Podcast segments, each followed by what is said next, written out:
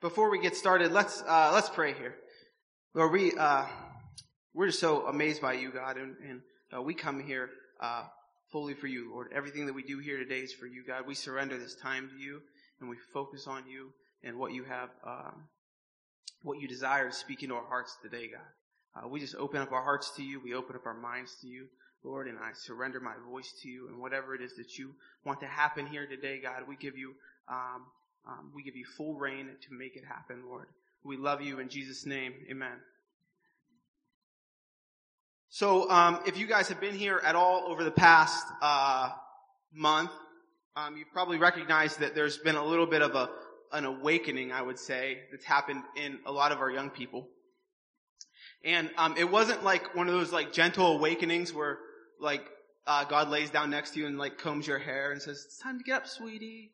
It was, it was more like God like dumping a, like a bucket of cold water on your face and turning like some heavy metal up and st- standing on your head, head bang and you know what I mean?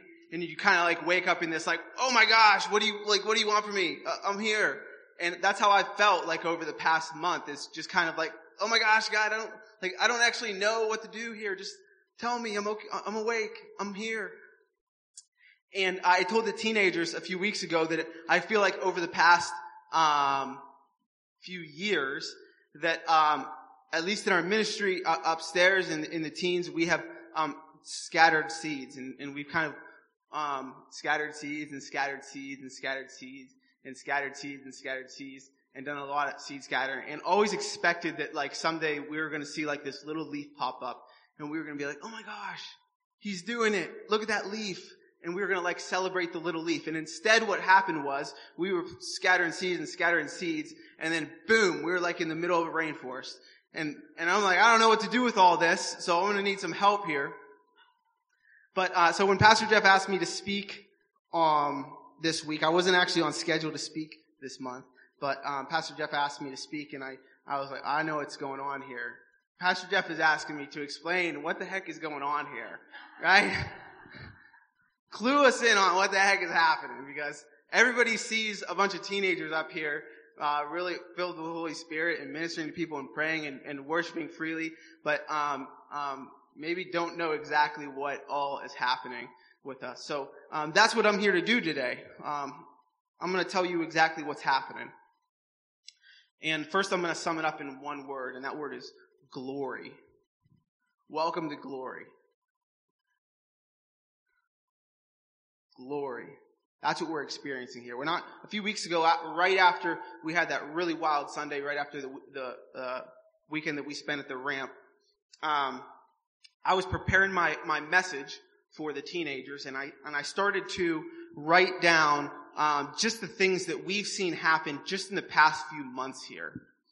And as I was writing this stuff down, God is just blowing my mind because seeing it on paper is just like, whoa, like amazing. I was like, I, I've been preparing for a spiritual flood, but then I'm like writing this down. I'm realizing we're like waist deep and the water's rising. You know what I mean? Like we're in this thing. And um, I'm just going to share with you. I'm going to map this out for you just so that you could see what I'm seeing here. Um, back in November, we had our first uh, belonging conference, and I, I, really believe that the belonging conference, which was for for young girls only, um, was God's way of raising the bar for Abundant Life Fellowship. Um, he was raising our standards because um, here at Abundant Life Fellowship, we do the little things really well. Um, we do family really well, and uh, we do all of the little things really, really well. Um, but but God was saying that I'll be faithful in the big things too, and He's calling us Abundant Life Fellowship as, as a as a unit. He's calling us as a body to be willing to step into the big things too to desire to the big things, to pray for the big things, and to do the big things. He's calling us um, into the big things. That doesn't mean he's calling us out of the little things. It means that he's calling us just into the big things, to be willing to step into the big things. And I really felt like what we've seen in the belonging was God saying, I will be faithful in the big things just as I'm faithful in the little things. And I promise you, God is not intimidated by your big thought or your big prayer God who spoke the sun out of his mouth is not intimidated by your impossible anything. He is not intimidated. It is easy for him to do the big things as it is for him to do the little things. There is no difference to him. He speaks it out of his mouth and it is, and I promise you, he's not intimidated by absolutely anything. So then after the belonging in December of, uh, 2019, we had our lock-in. And I talked a little bit about this when I spoke about a month ago. Our lock-ins are really crazy and we have 85 young people there. And, um, in the middle of this lock-in at I don't know if it was like one in the morning. I don't remember what time it was. It was late.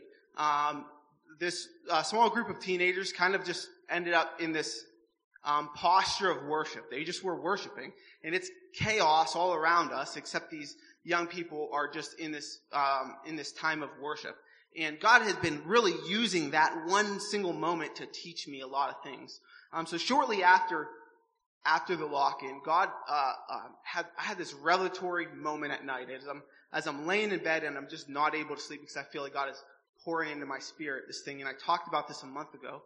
Um, but what God was pouring into my spirit is that we, He is bringing this spiritual outpouring. We need to become new wineskins ready to prepare to receive His new wine. And um, I texted Pastor Jeff and Pastor Mark the next day, and I kind of gave them um, a rundown of what I had experienced, this revelation that God had placed on my heart and my mind um, that night before. And the one thing that I said in this uh, in this text that I sent to both of them was that this thing that God is bringing to us is this new explosive, flourishing worship, which is a really weird collection of words to put together. But that's what I said in this text message, that there's this explosive, flourishing worship that is coming. That is the new wine that we're preparing to receive. So, um, the next week after that, Pastor Ben spoke, and he spoke, he, he read some um, prophetic words that had been spoken over us in the past, and he said that when this happens, when this hits, you're not going to question it. You're going to know that this is that. This is that thing. The week after that, I spoke, and we and we talked about this uh, revelatory moment that I had, and this thing that God had put in my heart and in my mind about becoming new wineskin, and how we should be um, intentionally preparing to receive this new thing that God is, is bringing to us and that He's speaking into us. And I specifically said in that message that we are very pregnant with spiritual outpouring. We're very pregnant with spiritual outpouring. We've seen signs to say that we're very um, pregnant with spiritual outpouring, that it's coming. Um, that Wednesday after I spoke, this is some stuff that you guys uh, might not know. That Wednesday after I spoke, we had our Wednesday Bible study, and um, it wasn't our plan, but for whatever reason, God had spoken in my heart that we should actually just pray for individually these young people, and which we did. But what kind of led me into that, and, and God spoke it in my heart, and I told them this. The reason that we're praying for them individually is because we're coming to a time where they're not just going to be able to come and sit. My friend um, Pastor Doug Wampler says we're not going to be able to just come and sit and get. You're not just going to be able to come and just sit and get. You're going to be an active part of ministry. You're going to be an active part of praying for people, ministering to people. Um, you're, you're going to be an active part of service, serving in this body. We're coming to a time where you're going to be forced into being an active part of this, called into being an active part of this. That was that was a Wednesday after that weekend was the ramp weekend, and I, I don't know even how to put it into words because there's not there's literally not words that I could that, that I could give you to describe what happened um, when we all went to the ramp it was, it's this conference that was in Victory Coatesville and it blew my mind. The transformation that, I could stand up here all day and just talk about the transformation that happened individually in each one of these people that were there. Mind blowing, complete transformation, darkness to light transformation, totally, totally new people. So they came back here on Sunday after that two day um, conference. They came back here on Sunday and they were ready to run. Um, I mean, they, they came here prepared to worship, um, prepared to pray for people. Whatever it was, they were ready to go and they were ready to run. And what happened that Sunday was just this really wild service that you, you almost can't explain. We didn't even get into the message. All that you can really describe it as is there's this worship that's basically being led through the teenagers' worship, and they're praying for people and ministering to people. and the things that we had spoken over them just days before, the reason that God had us pray for them is happening right before our eyes. And if there's one phrase that I could use to describe exactly what was happening that Sunday, it would probably be something like explosive, flourishing worship, right? The same thing that God said He was going to do, same thing that He said He was going to bring. And, I, and so just let me just give you this, this, this full wrap up. Oh, and one more thing that that happen, um, as if like if you're still thinking well, coincidences happen. Then Cheryl Hur comes in. I'm gonna be honest with you, I don't have any idea who Cheryl Hur is. She she was here though. I Mark knows her. She doesn't come here, um, or or she. I mean, she hasn't heard any of our messages or anything like that. And she comes in with this prophetic corporate uh, uh, word that is identical. It was literally that we need to become new wineskins because God is bringing a new wine. And it was like identical to the thing that, that I had spoken just a few weeks before that. It was like God had just come, like one thing after another. What's amazing is like God says, um, God says, see what has happened with these teenagers. And I'm bringing this spiritual outpouring that you're very pregnant with. And you need to be ready because when it hits, you're not going to say, is this that? You're going to say, this is that. And then it just happens. Literally back to back weeks. This is happening like Sunday to Sunday to Sunday, one thing after another. God is saying he's going to do something and then he's doing it almost immediately after. There's no, um, there's no time span. There's no time gap between saying and doing. God is saying he's going to do it and then we're saying, okay, we're going to start getting ready and boom, then it happens. Amazing. It was like just really just blowing my mind as I was putting all this stuff on, on paper to see that like, um, that God is literally, and what's amazing on that Sunday after the ramp, um, Pastor Ben's up here, and he literally said, this is that, which he had spoken two weeks before that. Literally one, one thing after another, what God is saying that he's gonna do, he's speaking into us, and I'll be honest with you, I struggle with, um, with, with, in terms of like, those type of prophetic words that God speaks into me. I don't always speak them out of my mouth, because I struggle with, okay, God, is this really you or is this just something that I'm, that I'm hoping for? And it's like, here we are speaking these things out of our mouth and boom, they are happening and happening almost immediately. And I was, I was preparing for, um, the message that I was going to give to the teenagers that the following week after, I, I didn't, here's the crazy thing. I didn't even prepare a message. We were still supposed to go upstairs that Sunday after the ramp. I didn't even prepare a message. I literally just told Emma, we'll see what happens. and we didn't, I didn't need to prepare a message because we didn't go upstairs. But, um, as I was preparing a message the following week and I'm writing all this stuff down and God is just blowing my mind with the fact that He is, um, doing this, these things that we've spoken in, in a immediate fashion this is blowing my mind. I write this in my notebook in my notes. I said, we are in a season of breakthrough. And here's the thing. I got a little corrected by the Holy Spirit on this. And do you know why I got corrected? The teenagers know why. Do you guys know why I got corrected on this? Because this is not a season. This is not a season of breakthrough. This is an eternity of breakthrough. Because God didn't intend for His glory to run in season. He intended for His glory to run in eternity. So what we're seeing happen in these teenagers is not something that's gonna come and go and come and go. It's something that's here and it's here permanently and it's here forever. Let me read this scripture to you that's gonna, um, that help bring this into uh, context for you here. This is in Second Corinthians. I know I'm, you're gonna have to hang with me here, Jake, because I, yeah, you're good. You got it, man. I mixed up my, my slides mostly because I make my PowerPoint before I make my notes. I don't know why I do that, but whatever. And I didn't even put the full thing that I'm going to read on there. Um, 2 Corinthians chapter uh, 3. I put uh, verses 12 through 18 up here, but I'm actually going to start in verse 4 in case you want to follow along with me here. And this is what it says. And we have such a trust through Christ toward God. Not that we are sufficient of ourselves to think anything as being from ourselves, but our sufficiency is from God, who also made us sufficient as ministers of the new covenant, not of the letter, but of the Spirit, for the letter kills, but the Spirit gives life. But if the ministry of death, written and engraved on stones, was glorious, so that the children of Israel could not look steadily at the face of Moses because of the glory of his countenance, which glory was passing away, how will the ministry of the Spirit not be more glorious? For if the ministry of condemnation had glory, the ministry of righteousness exceeds much more in glory. For even what was made glorious had no glory in respect, because the glory that excels. For if what is passing away was glorious, what remains is much more glorious. Therefore, since we have such a hope, we use this great boldness of speech, unlike Moses, who put a veil over his face so that the children of Israel could not look steadily at the end of what was passing away. But their minds were blinded, for until this day the same veil remains unlifted in the reading of the Old Testament because the veil has been taken away in Christ.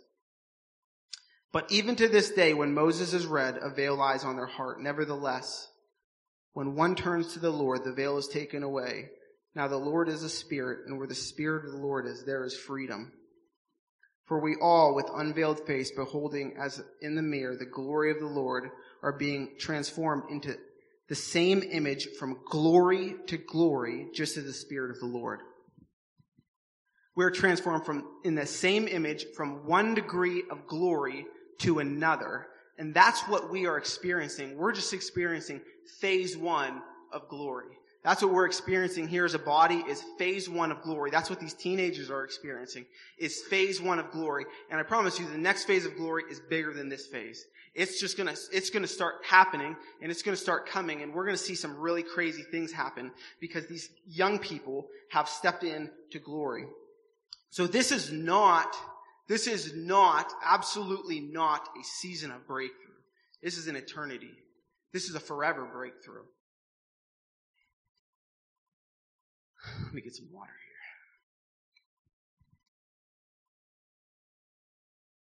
Because I'm just getting started. So the question is, is why does it seem as if God's glory seems in our lives sometimes to run in seasons? It's a real question because I'll be honest with you, there's been times in my life where I felt like, I don't know that I see God's glory. Maybe I'm waiting on it. You know what I mean? Why does it seem as if God's glory runs in seasons? And this is why it seems that way. Because we as Christians, as humans, tend to tie God's glory and His nature to our circumstances. So when things are really, really great, it's so easy to see God's nature, right? When everything's going good, it's so easy to look and say, wow, God is good and He does love me and whoa, glory. You know what I mean? But when things aren't going so good, then we, we tend to say things like, well, I'm waiting on His goodness, and I'm waiting on His glory, and I'm waiting to feel His love. And the, and the thing is, is, our, is God's glory is absolutely never, His nature is never tied to our circumstances, ever. God's nature, He is good and glorious and loving in our worst day as He is in our best day. He is always the same. I'm gonna, I'm just, I'm gonna tell you the story of, uh, Job. And I'm not gonna read it because I gotta tell you the whole thing and the whole thing is really long. Um, so Job, scripture says that Job was a good man. Um, he feared God and he followed his commands. And uh, one day Satan's wandering around and, and God says, what are you doing? And Satan says, oh, you know me, just wandering around the earth and you know, picking people off one by one. And God says, have you considered my servant Job? If you don't know the rest of the story, you're thinking God's kind of a jerk here, right? Job's just minding his own business, doing, being a good guy. And here's God. He's not just giving Satan permission. He's the one that's actually initiating this thing. He's the one that says, have you considered my servant Job? He's a really good guy. And Satan's response is this. Job's, Job's understanding of your nature is totally tied to his, his circumstances. If you let me take away, change his circumstances and take away his blessings, I promise you, he won't see your nature the same way. Essentially, that's what, that's what Satan says to God. If you let me change his circumstances, if you let me take away the his, the things that he has, the blessings that he has, I promise you he'll curse you because he won't see your nature anymore. He won't see your goodness, he won't see your glory, and he won't see your love anymore. So God says, go ahead, just don't kill him, which is nice of him. I mean, that's probably the first thing that, that Job wanted, honestly. Job's like, just kill me, but But God's like, no, just don't kill him. You can do literally anything else to him. So, um, Satan totally wrecks Job's life. He kills his entire family. He, he takes away all of his livestock, kills his whole, all of his livestock, um, and burns his fields, which is essentially his wealth. Takes away everything. And, and then Job breaks out in boils. And Job sits in his misery, in pain, broke, and and miserable, alone. And he start, he, the only thing he has is his, his few, uh, miserable friends who are also telling him how horrible of a person he is.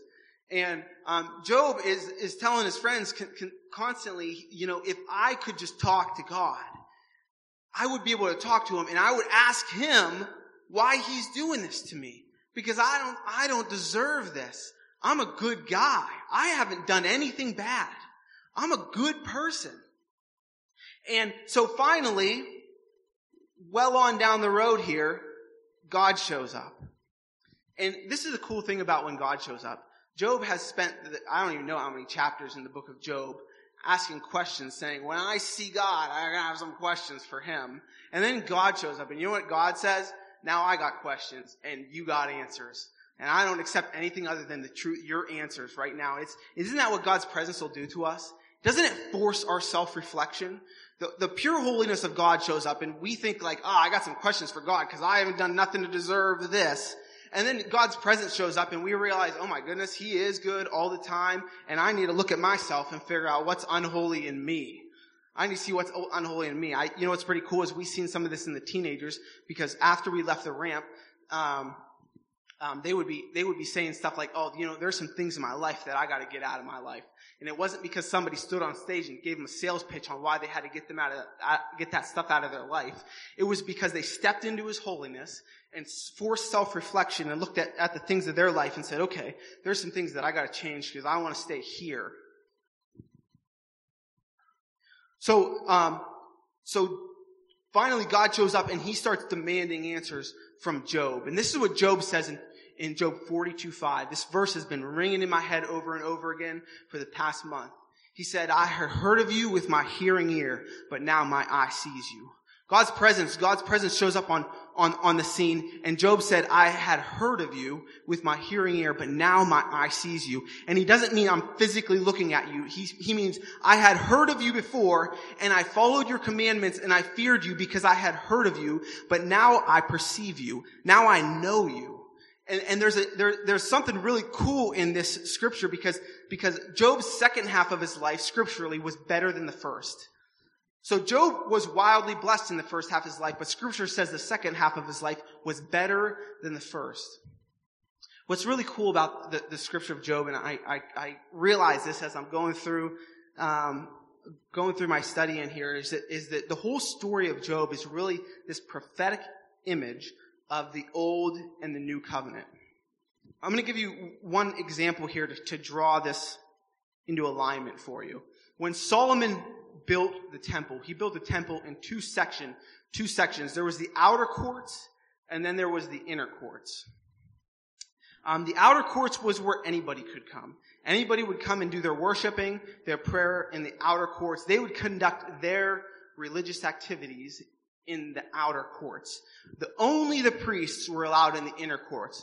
Within the inner courts, there was this place called the Holy of Holies, and it was this small little section in the middle of the inner courts, and that's where God's presence was. And, and only if, when the priests have, had cleansed themselves, could they go into the Holy of Holies, into, um, into the middle of God's presence and, and, and, and enjoy God's presence, make requests or whatever it is that they're doing in there.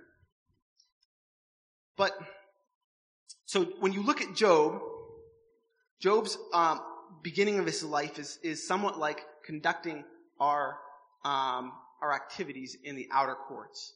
The beginning of his life, he was a good man, right? That's where God, that's where he lived. He lived in the outer courts. But then he came into confrontation with God's presence. Just as, just as the temple came into confrontation with God's presence, confrontation with Jesus Christ dying on a cross.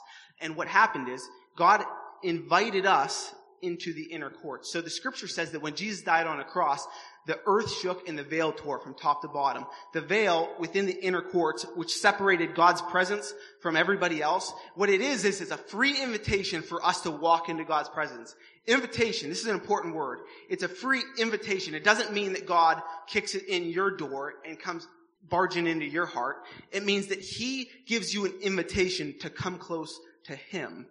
Sometimes we get that backwards. The veil tore and God just automatically, we all get, you know, filled with Jesus. That's not the way this works. God gave us a free invitation into His presence. Job's second half of his life was better than the first. There's something that happens in confrontation with God's presence. There's something that happens in confrontation with His holiness, where we self-reflect and then we start to walk in the Spirit, as the scripture says, when we walk in the Spirit, and not as slaves to sin anymore. What happens in the inner courts is God hands us a key to our freedom and says, do with it what you want. Do with it what you want. So when you see these kids and all these people that have experienced God's presence dancing up here, it's because God handed them a key and said, hey, do with it what you want. Master key, unlock any chains that you have hanging on you. You could leave them all here and you can go do whatever you want. And what happened was the kids started unlocking their chains and then they come here and, and what you see is this freedom, this new freedom because they had spent time in the presence of God. So what happens? What happens when we, um, when we start to live as inner court Christians? I'm going to tell you, this is going to get you pumped up. I'm telling you, I'm pumped up. This is, this is, this is, this is amazing. So, uh, when, when we were at the ramp, the very last session, which is really cool, because I think this is prophetic action, a lot of the parents started showing up. Um, the last session was free. The teens had been there for two days, and then a lot of the parents sh- started showing up for the very last session um, of, of the ramp. And um, Karen Wheaton, she's the leader of the ramp. She was speaking on, uh, on sometimes our hope becomes exhausting, if that makes sense. So sometimes we have prayed for somebody for so long and have seen no change at all, and that can become exhausting. Our hope can become exhausted in that. And she gave an invitation for people to come forward who had been praying for people and had become exhausted with hope to reinstill that fire, to refuel that fire of hope in their lives for that, for that person. And my man Isaac's back here, and he's might be the first person to stand up, and he turned around and his parents had come for the last session, pointed at his parents and pointed at Ellen, and he said, let's go. And they were going up front for, for their, for his brother and their son Jake. I need some water here for this one. Yeah, might. We'll see how it goes. It might take me, it might take me three hours to get through this. So, they were going up front for their, for his brother Jake. And, uh, so then we come, we left and, and we came back and that Wednesday after we, uh, we wanted to turn that back wall uh, of our of our refinery, which is a chalkboard wall. We wanted to turn it into a prayer wall, so we we we cleaned it and we wrote prayer wall at the top, and we wrote in big letters, "We will see victory." And we started putting names on that board, names of people that we want to see encounter God's presence. not just people that we want to see come to church. That's not what this is about. It's not about growing abundant life. This is about growing heaven. And, and we started putting people's names on that board that we wanted to see them experience an encounter with God. And, um, and, and Isaac, one of the first names that, that goes on the board is Jake Ricketts, right at the bottom. Uh, he wrote it big too. You're not going to miss it on that board. If you're going to pray for that board, you're going to see Jacob Ricketts' name on that board because it is the biggest one right at the bottom. And I encourage the teens that um, when we're putting names on the board, don't be afraid to text these people or call them and tell them their name is on our prayer board and that we are praying for them. I know that sounds awkward, but I don't, it don't matter. We don't know what's going to happen, but they're going to know that we're praying for them. So, um, Preston texts Jake and says, Hey man, I just want to let you know your name's on a prayer board and there's a lot of people that are praying for you. And Jake texted me and I didn't know that Preston had texted him. Jake just texted me and said, Hey, I heard that my name's on a prayer board. And I was like, your name's on a prayer board. And I said, I talked to your brother a little bit about you this weekend and, um, and he really loves you. That's all I said. He really loves you, man. And um, he said, you know, I've been struggling so much. And for me to get a text to say that there's people even thinking about me is really just overwhelming to me. I can't believe that people are thinking about me. And uh, so last Wednesday, we uh, invited the teenagers to fast with us, and we were going to fast from Thursday, Friday, and Saturday. We would come back and break fast Sunday morning with breakfast here. And so we uh, invited them to fast with us, and some of them fasted from food, some of them fasted from video games. And the point was is that they would replace things in their life that would normally take up their time with Jesus, and they would war in prayer for those people on that wall. And we said we, we said this. We said we are declaring an all-out war on everything that holds those people back from Jesus on that wall. And so we started fasting, and um, and uh, Isaac texts his brother and he says, I'm warring in prayer for you and I'm fasting for you. And then Jake calls me on Saturday morning.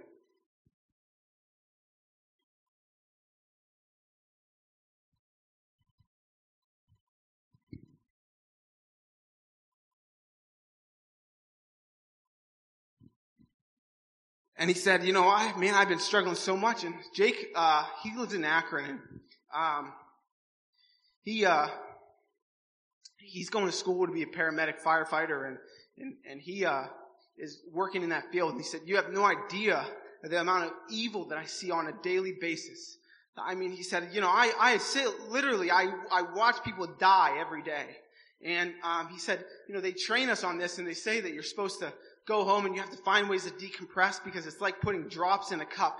And eventually that cup is going to be so full, it's going to overflow. You have to find ways to drain that. You have to find ways to decompress. And he said, you know, I just, uh, I just have struggled so much because I, because I thought I believed in God, but then you start seeing all this evil and it's like, how could God be and allow stuff like this to happen?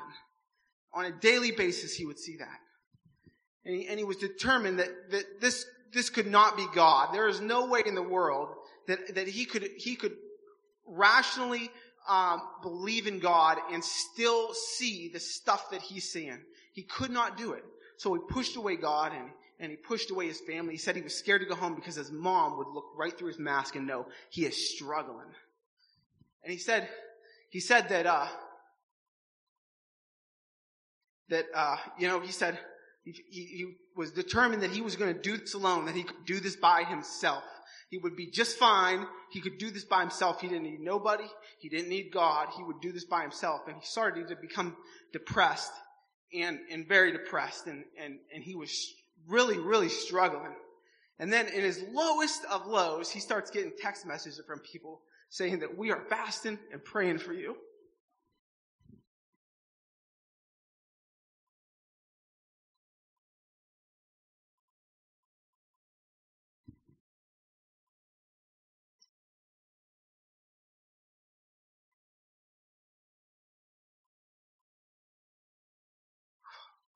I'm gonna need Isaac to finish this. Can you finish this for me?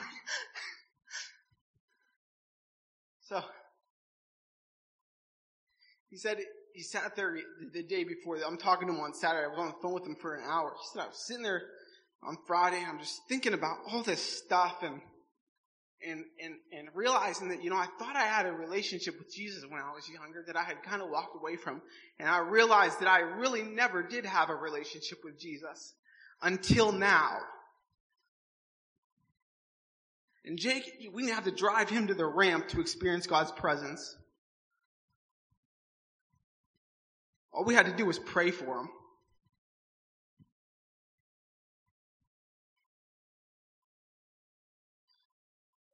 And what's amazing is this what happens when we start living in the inner courts. What happens when Isaac starts living in the inner courts? He starts going into God and, and into the inner courts and and to God's feet and he said, I'm not leaving here until my brother's here with me.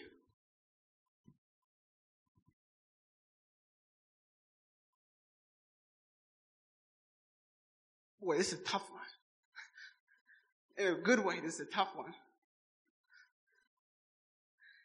And what happens when Isaac does that is God starts rolling up his sleeves and he says, all right, how about now? How about we go now?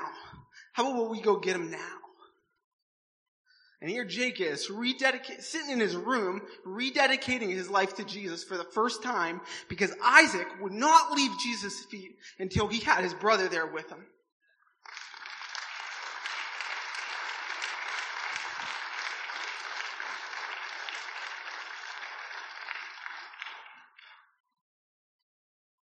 Jake called me on Tuesday then, and he said, you're not going to believe this. He said, I spent all day yesterday praying. I felt like I was all day long, all I did was talk to God. No matter what I was doing, I was praying for everybody. I prayed for a guy because he was wearing, he wasn't wearing a reflective vest and I prayed that people would be able to see him and that he would eventually get a reflective vest. Yeah. He said, I just prayed about everything and prayed, prayed about, prayed for everyone. And then I'm sitting there at night on Monday night and I get a text from my brother and he says, he says, God just wanted me to tell you that you're a prayer warrior. And he was like, what? Because Jake told me on Saturday the one thing that he struggled with was when he first started in this gig, he would pray to God and he would be like, I don't see anything happening and I don't even think God is hearing my prayers. And here he is on Monday spending all day in prayer and his brother texted him later and said, oh yeah, God hears you. And he, he hears you. And you know what else happened on Monday? That same day where he's spending all day in prayer and his brothers texting him later and telling him that he hears him? He had eight trauma patients come in. That's a lot. Okay? He had eight trauma patients. Guy gets shot in the head. One of them was a guy gets shot in the head. Every single one of them left with a pulse. Every single one of them left Jake's hands with, with a heartbeat. And God was just saying, listen man, it may not always work like this, but we're gonna get this, we're gonna get this out of the way here and you can trust that I hear you.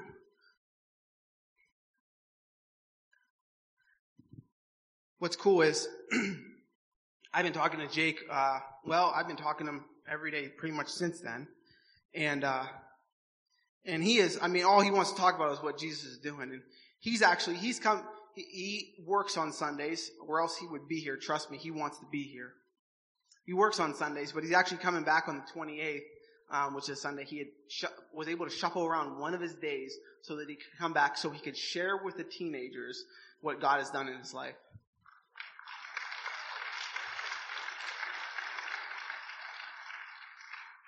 But on on uh, on Friday, he uh, texted me. He said, um, "You know, I I feel like God is just telling me that I should do this, and I'm going to send you this thing, and if you could just read it to the church." Um, for me, that that would be good. And I was like, that's probably a good idea because I'm not sure half the people are going to believe a word I'm saying.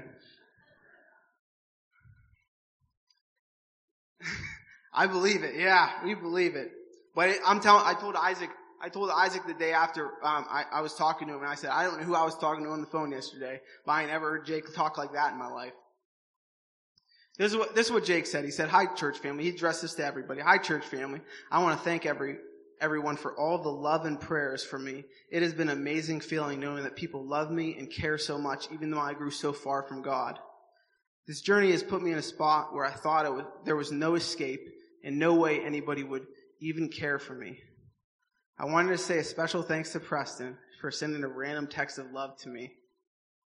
I feel like that kickstarted a lot of this. FYI, I haven't talked to Preston in a very long time, and for him to text me out of the blue was so unexpected. I can truly say that I have seen what it's like without God, and I have seen true evil, but God put me here for a reason. God has given me a gift to relate to people I would have never thought I could relate to. I know I'm still going to have battles, but knowing that I have the love of others and God, all caps, God, has given me strength. I hope to see my church family soon. I love you all. This is good. Oh, and FYI, if you would have told me this was going to happen a couple weeks ago, I would have asked you if you did any drugs in the past 24 hours. Cause that's some crazy stuff.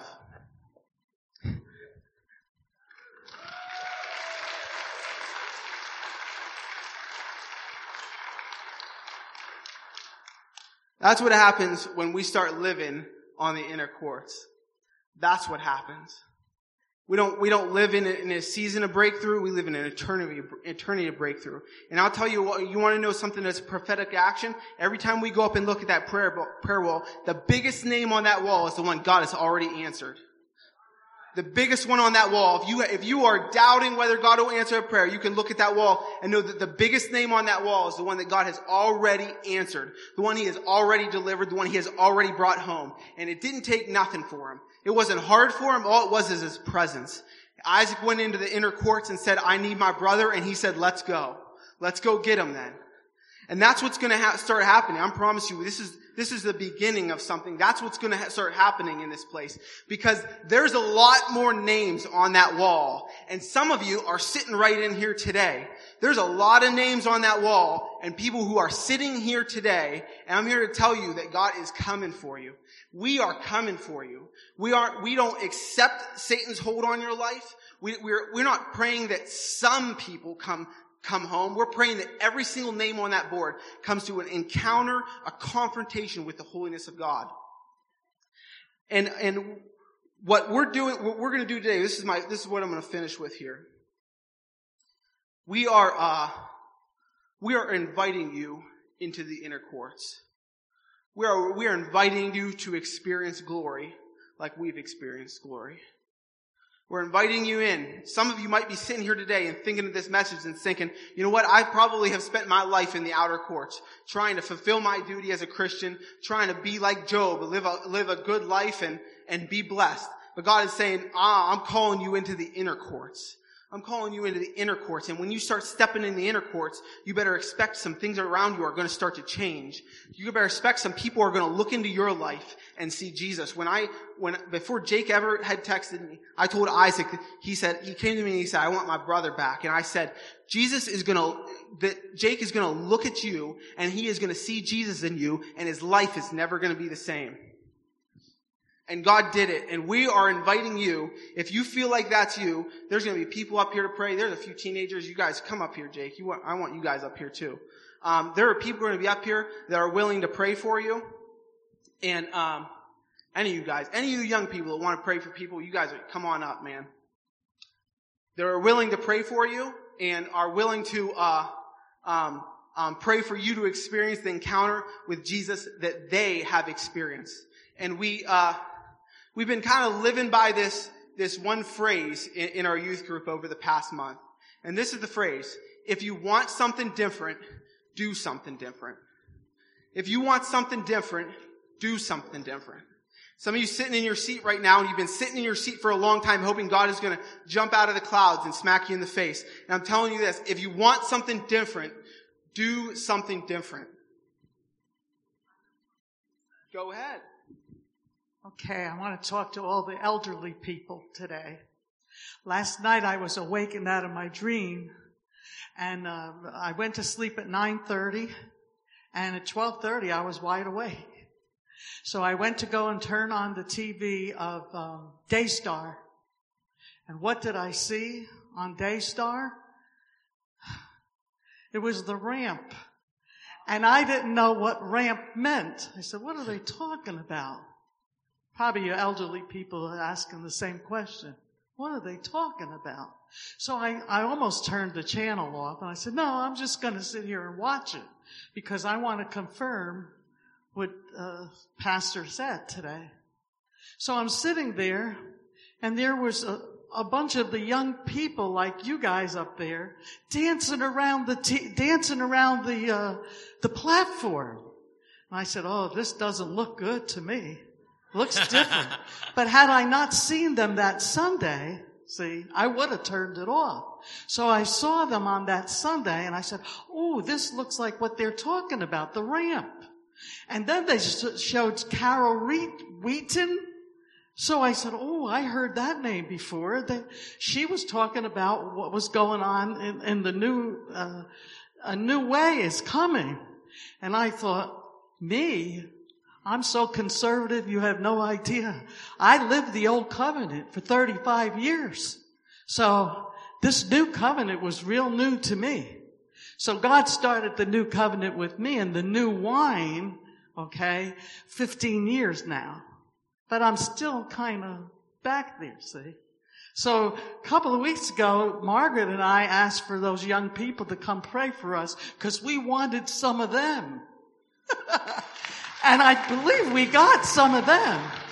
So I just want to tell you, uh, older folks, because I'm in my 70s, older folks, give it a chance. Like he said, give it a try and come out. And don't get stuck where we used to be. Because God is work, uh, be, uh, He is uh, bringing up the Benjamin generation. This is the Benjamin generation. Yeah, right, this is right. the younger generation. And Pastor Joseph Prince was saying that for years. The Benjamin generation is coming. Well, look at, they're here. So I encourage you all, go ahead and go up there and just jump into that river. Jump into that river and you'll get changed.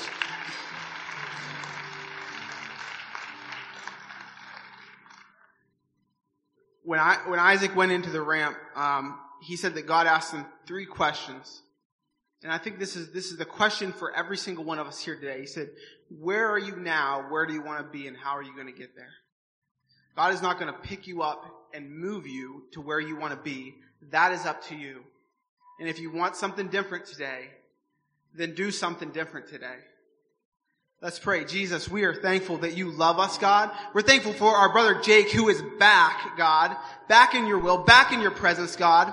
We're thankful the impact of people that he is going to have, Lord. The fact that he is now in the inner courts, God. The fact that the same thing that happened because Isaac walked into the, into the inner courts is going to happen because Jake walked into the inner courts, Lord.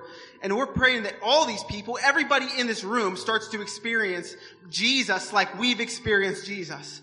We're praying that every single person in this room starts to walk into the inner courts. And when we walk into the inner courts, we live in an eternity, an eternity of breakthrough. Things are going to start to happen in us. Things are going to start to happen through us because we live on our knees at your feet, God. And we are not going to leave uh, your, your feet, Lord, until we see the things that you put on our heart because you say that everything that we ask in your name, you will do. So we're not leaving until we see it, God. We believe that every single one of those people are going to experience your presence and that their life is never going to be the same. We pray that the, the, the change that's happened in Jake is going to start to happen in the, the, every single other name on that wall upstairs. And if you're not on the, on the wall in here today, you're free and welcome to come up and receive from these young people. You're, you're welcome to walk into the inner courts with them and, and to start to see um, breakthrough in your life and breakthrough in the people's lives around you, Lord. We're thankful that you are a God of breakthrough all the time.